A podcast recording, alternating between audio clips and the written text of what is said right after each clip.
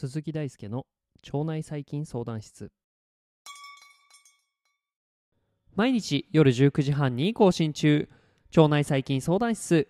現役の研究者である鈴木大輔が腸内細菌にまつわるエピソードをお届けしております。今回は便秘集中講義の最終回ということで食品やプロバイオティクスプレバイオティクスと腸内細菌や便秘の関係を振り返りつつ便秘の未来について一緒に考えます。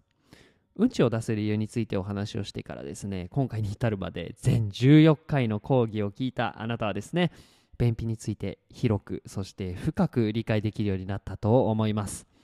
ぜひここで得た知識を基礎に便秘について考えたりとか話の種にしてもらえれば幸いです。ではですね最終回のスタートです。今週はですね食品として茯磚茶と忘れ草の一種えー、そしてプロバイオティクスとしてビフィドバクテリウムロンガムプレバイオティクスとしてはイヌリン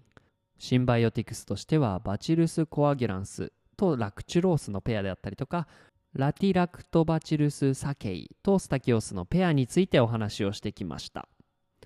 発酵茶の中でも色が深い黒茶としての茯磚茶は腸内細菌層の変化を起こすだけでなく短鎖脂肪酸の酸性量や炎症マーカーの減少リーキーガット的になった腸内環境の改善そして便秘の改善効果が確認されました。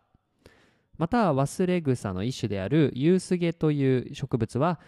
中国原産の美しい花を咲かせますが便秘モデルマウスへの摂取により排便回数が増加したりとか盲腸内の細菌層を変化させることが明らかとなっております。このように食品には腸内細菌層を変化させ同時に便秘に対して改善効果を示す場合があります。これは食品に含まれる成分が腸内細菌層の餌となることで腸内細菌層の機能が変化する場合もあれば食品に含まれる成分自体が便秘を改善する効果もあります。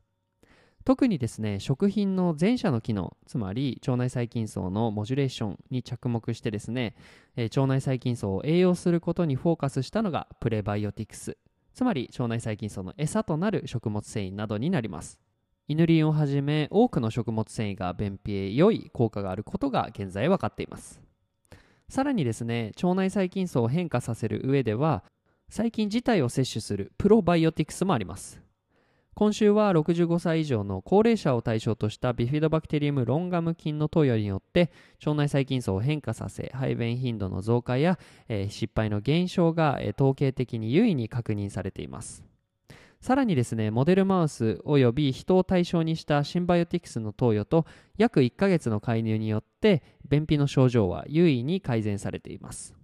このように機能性便秘に対しての解決策はですね現在多くの研究で見出され始めていてこれらの知見が社会に流通するのもまあ時間の問題だと室長は考えています。ということで最後締めくくりのお話としてここまでのお話を踏まえて少し未来について考えてみましょう。そういうのもえどういう未来かっていうとシンバイオティクスや糞便微生物移植が普通のテックテクノロジーとなって人々が腸内細菌層とより良い関係を築て築けているそんな未来です、まあ、例えば急性便秘として一過性の単純性便秘のようなストレスや環境の変化など一時的で除去可能な理由に起因するような便秘はこれからも付き合っていく必要があると考えております。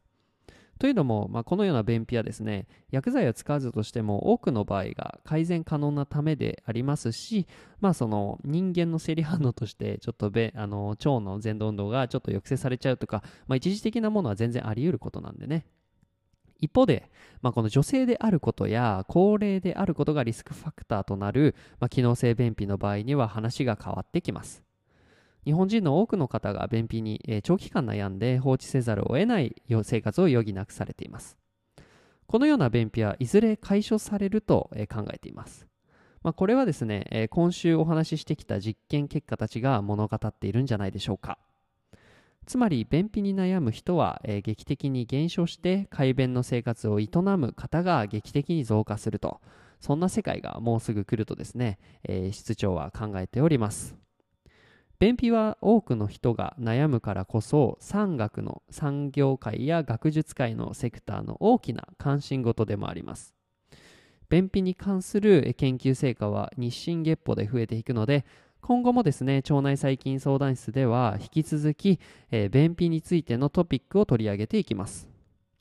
今後も世界の研究成果をそしてその成果が実装された社会を楽しみにしていきましょう。以上で便秘集中講義は終了となります。第1回からお付き合いいただいたリスナーの皆様本当にお疲れ様でした。そしてありがとうございます。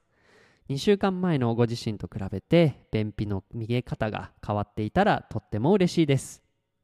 腸内細菌相談室は腸内細菌についてわからないことがあるあなたのために存在します。わからないことや難しいこと紹介してほしいことがあればメッセージをお待ちしております。